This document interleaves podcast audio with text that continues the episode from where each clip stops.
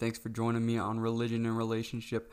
I know it's been a little while since I dropped anything for you guys, and I want to apologize for that. Um, it's been a busy couple weeks, as well as I just felt like God was sort of letting a message marinate with me. So I was just kind of just kind of processing through this one and thinking about it a lot. Um, as well as I've been busy doing some stuff with like my church camp that I normally attend, but with everything going on, has had um, a virtual version. So I was attending that. So I've just been been plenty busy and really letting this message sit with me. Um, so before I get into anything, let's jump into prayer.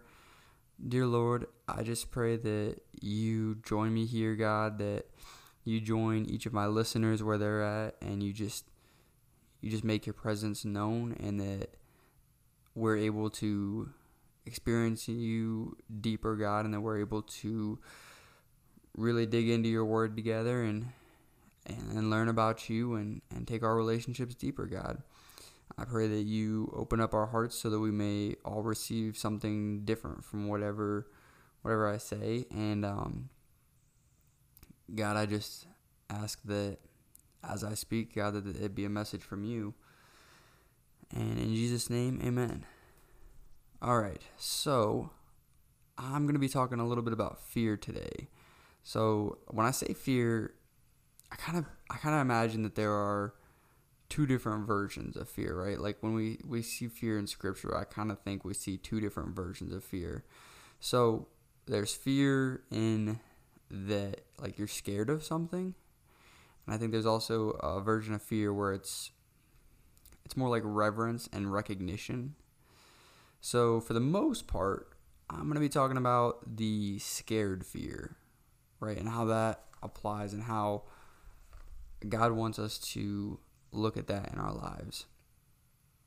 So right off the bat, I want to give a definition. Just if you Google definition of fear, this is the first definition that came up, and it is a, an unpleasant emotion caused by the belief that someone or something is dangerous, likely to cause pain or a threat. Obviously, that's going to relate to more of our scared side of fear, right? That's not so much reverence and and recognition. It's more so being scared. And I think in the world, that's usually how fear is used is in the scared tense. But I think it takes kind of a, or has a different meaning when we apply it with God. When we're looking at it in terms of the Bible and everything, I think it has two different meanings. Um, so I think it's interesting because this is not a, not a, not a, not a Bible definition of fear. This is a this is a secular world, right? So the secular world even recognizes that fear as, is like they recognize fear as an enemy and um, that it's an obstacle to overcome but the secular world tends to recognize it as something to overcome with your own willpower whereas for believers when we're talking about fear in the scared tense or or the scared kind of mindset. When we're talking about that, we don't really believe it's something to overcome. And, and I'll I'll say it like this: it's not something to overcome on our own, right? So I think when we're looking at the difference between how the secular world and the uh, religious world view it. And when I say religious, again, I'm referring to Christianity, not other beliefs. I'm referring to denominations of Christianity. The secular world very much believes in pushing your willpower and pushing overcoming obstacles on your own and, and just powering through things and um, you know the human can accomplish anything when they really set their mind to it, including overcoming fear and all, and all that stuff. And all that's good and whatever. It's, you know, it, it's good to progress in some ways in that, but I think we take a very different approach as believers to fear. Whereas for them, it's an obstacle to overcome, Whereas for us, it's more of a trust fall, right? So we kind of have to just trust in God, and that's all it really takes to overcome. So when you're talking about overcoming fear for non-believers, it's not a trust issue, it's it's a willpower issue, but for believers, it's just a matter of if we can trust God, how far we trust God, how much we really trust him and more so just kind of diving into that. When a non-believer overcomes a fear, right? So maybe they're scared of snakes, uh, and and they overcome fear by holding enough snakes or whatever, and eventually they are not scared of holding snakes anymore. What that is, it transfers their focus of fear just to whatever else they're scared of, right? So it doesn't, it doesn't, it's not a apply to all. Like you don't just for the secular world, they don't just overcome something that they're scared of, and that's it. Like they have to do one aspect at a time, and they're never really, never really overcome everything there. For us, as believers, it's more, it's more that we trust God enough that it's a one-time fix-all. Like once we are able to really trust God and really dive into that, we're we don't have fear of, of anything like or we shouldn't have fear of anything and and I can't stress enough that I mean that there are different kinds of fear and that we still have fear of God. We still have we still have reverence and understanding of God and acknowledging his power, but we have no need to fear worldly things. Now it has its place in like a survival standpoint. Like I believe that God instilled fear and the scared factor in us with good purpose, right? Because it, without it, we wouldn't be able to survive. We wouldn't have caution and stuff. Something you adapt is to be able to overcome fear in the scared sense and and live without it controlling your life, but still be able to take like caution. You still take caution because you know your life has value to it but you don't let that control you or dictate what you're doing. So obviously, you're not going to be like fearless and jump off a cliff that you know you shouldn't, but you shouldn't have that fear of dying. You shouldn't have the fear that is the end result. You shouldn't be scared of those kinds of things when you really trust God.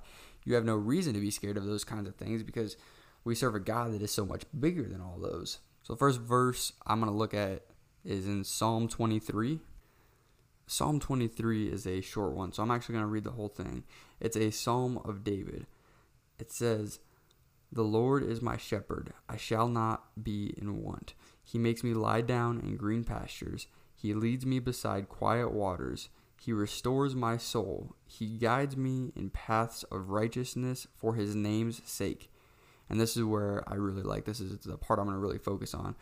Verse 4 even though I walk through the valley of the shadow of death, I will fear no evil, for you are with me. Your rod and your staff, they comfort me. You prepare a table before me in the presence of my enemies. You anoint my head with oil, my cup overflows. Surely goodness and love will follow me all the days of my life, and I will dwell in the house of the Lord forever. That has always been one of my all time favorite pieces of scripture. I don't know. I think the wording it uses is very powerful. That even though I walk through the shadow or through the valley of the shadow of death, like it's it's just it paints such a harsh image in my mind, and it just really talks about you know even though he has these immediate threats in front of him, he has no worries of them. He has no fears of them because God is bigger, and he knows that God is with him in those dark low places. So I just wanted to that one I'm not gonna even I'm not even gonna talk on that scripture as much because I think a lot of it speaks for itself. It's a very powerful scripture and I just wanted to get it out there because like I said, it's one of my favorites when it comes to the topic of being fearful. It's one of my favorites in general. So when we're looking at fear, I believe it is obviously it's a tactic of Satan, right? Satan uses that that aspect, that human nature to be scared of things. He uses that to his advantage and he kind of feeds off of those things, feeds off of those negative emotions and pushes our fear to extent that he can help or he can he can try to control us with those things. And when you look at I mean look at any horror movie, right? They pick point out the most gruesome details and they really try to like play on your mind and get you scared so that that fear will control you. And in the same way Satan does those things, like when we sit back and we look at things from a bigger perspective, we realize, all right, Satan and God have already had their battle. God already came out on top. As believers, we have already won that fight and we already have authority over that. And we already have God on our side. Like the, the, the already claimed victor is on our side. And so when we look back and we just sit back and we look at like like let like put yourself into a horror movie perspective, right? There's all this like demonic crazy stuff happening around you and you're freaking out.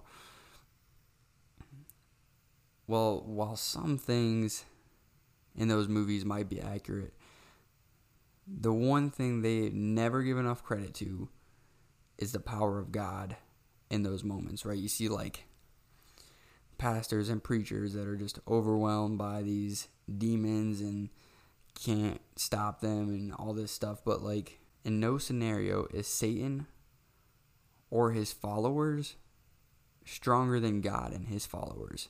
So if you just think about that, you just think about the power you really have backing you. Like even if you're in those scenarios, if those people were to just sit back and be like, "Man, what am I giving all this fear attention for? Like why am I letting it control me so much because I know that it's just a mind game. Like they can't do anything. Like what's the worst case scenario? You die and go to heaven sooner. Like that's a blessing, not a curse. Come on, like heaven is supposed to be our end goal. Like that's what we're what we're working towards. Not that don't get me wrong. Not that works is what gets you to heaven or what gains salvation. That's not the case. But that's what we are living our life for with the end game of heaven right? So like there's nothing really that can be done to us that should really scare us. And I think I think Satan obviously I know Satan knows that. I know that he knows that he has already lost that fight, that he can't really do anything to you other than scare you. And so he will try and and even to the most minor fears that you have in your life, right? The most little things that he can get you to exaggerate in your brain, he will take advantage of. And you have to shut that down and you have to realize that we are serving a bigger God, that fear, in the sense of being scared, is nothing to compare to the power that we have backing us, right? It's like not a thing that should exist because we already have the victory. So the next scripture I'm going to look at here is 2 Timothy chapter 1 in chapter 1, I'm only going to read one verse here. It's going to be verse 7.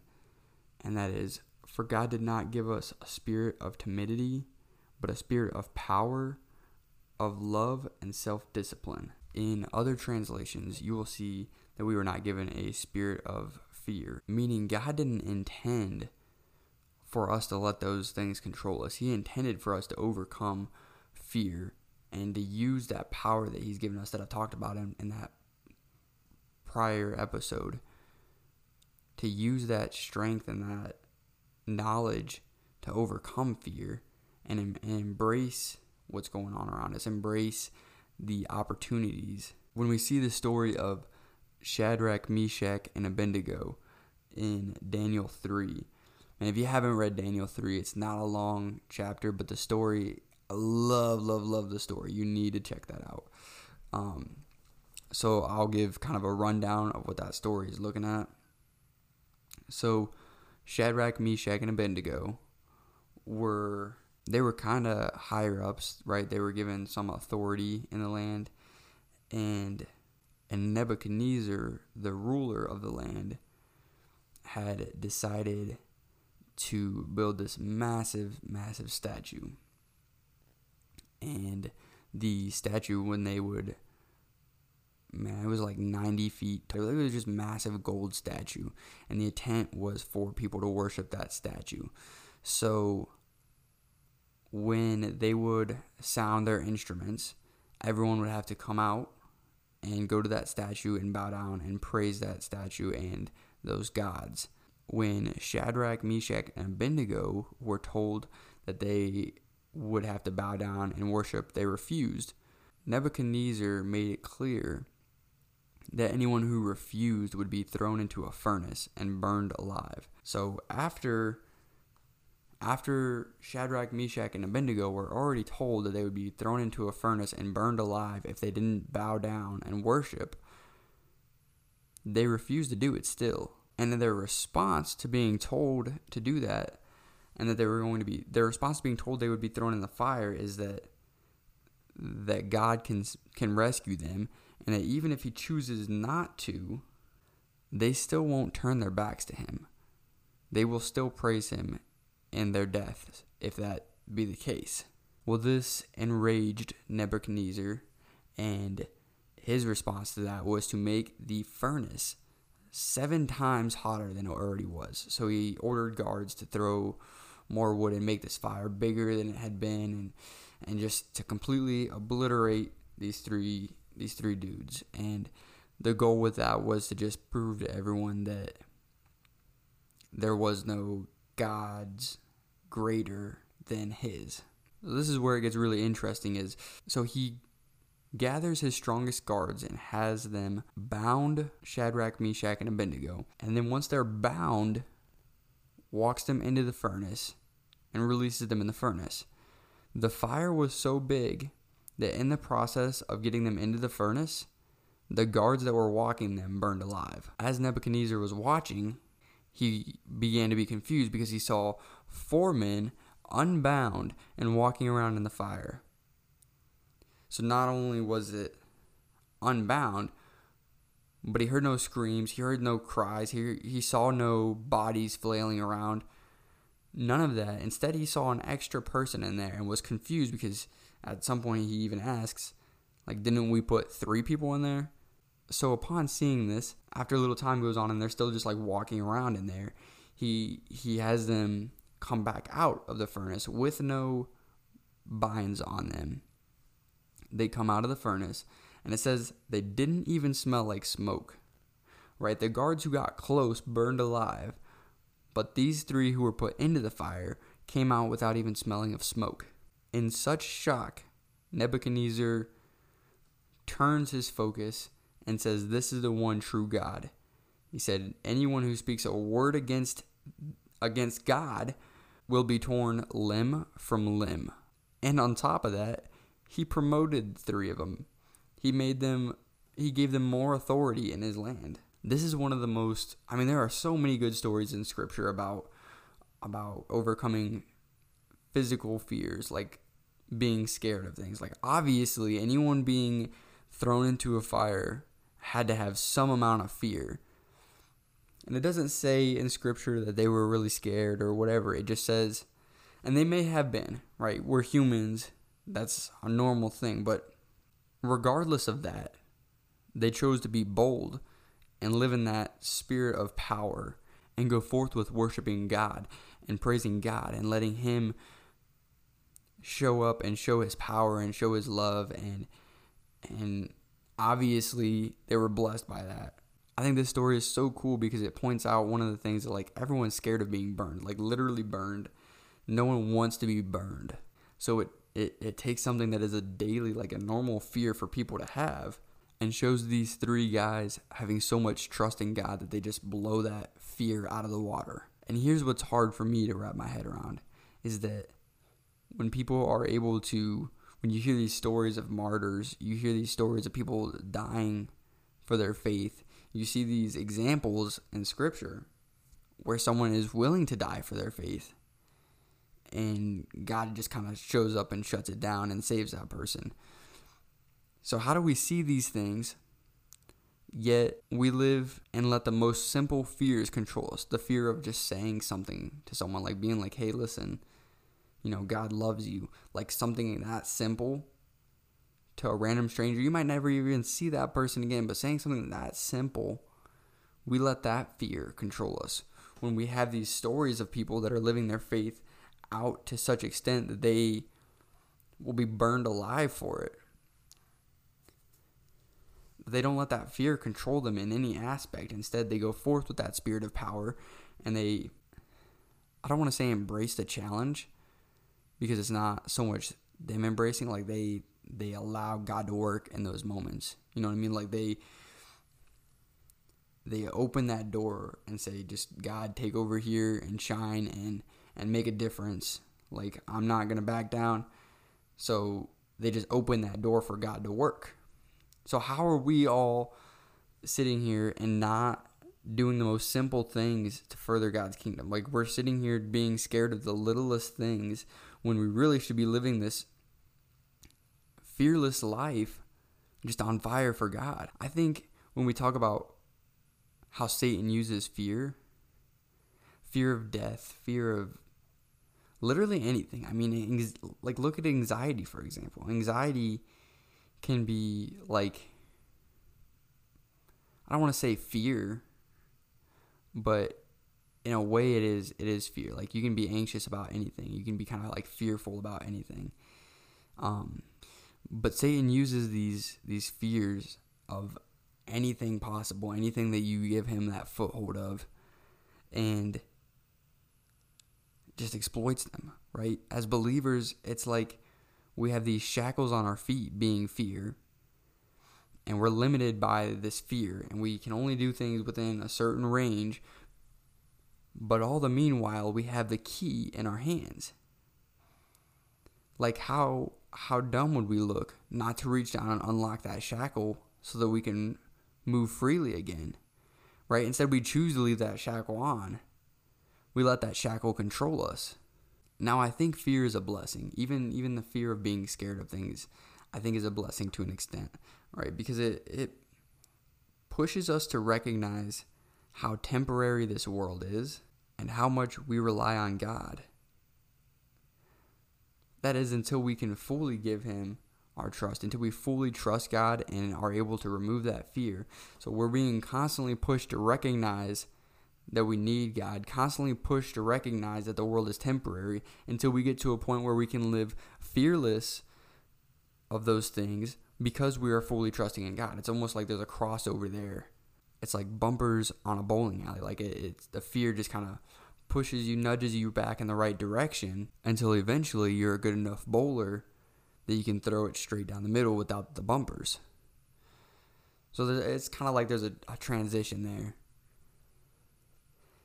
So I just I, I can't help but wonder like how many people are out there that are believers but continue to bowl with the bumpers because they're fearful and they're letting that fear control them.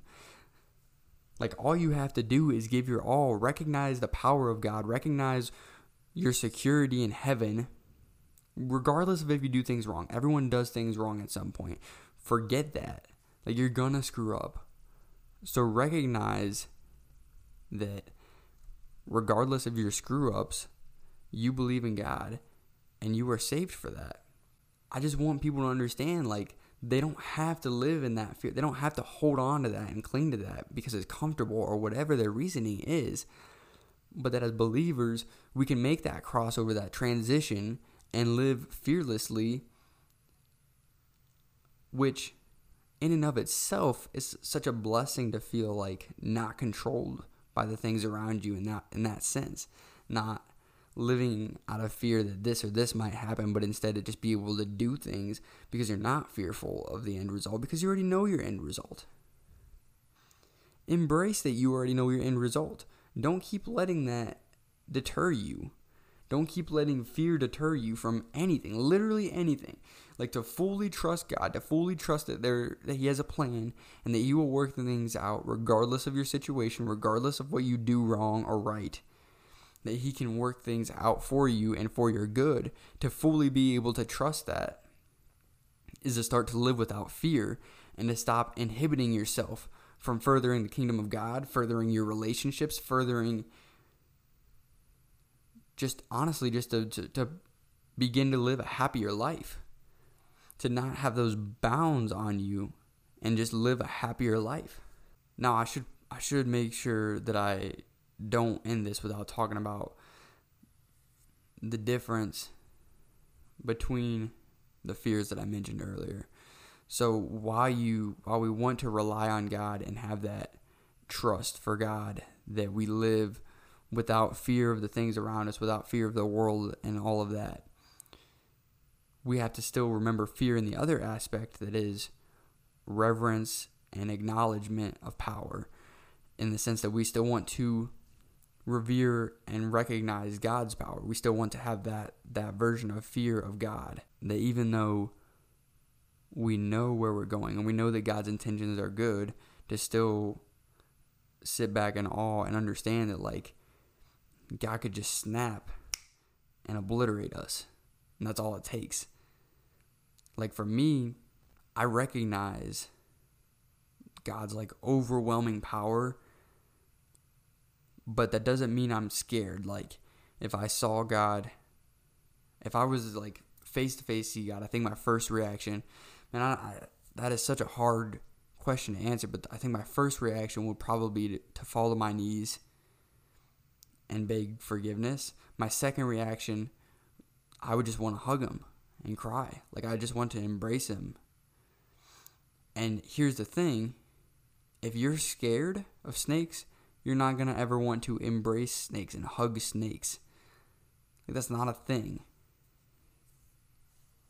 So you can see clear as day where that difference is because I can recognize God's power and and be fearful of his power in the in the in a more like biblical sense, but not scared.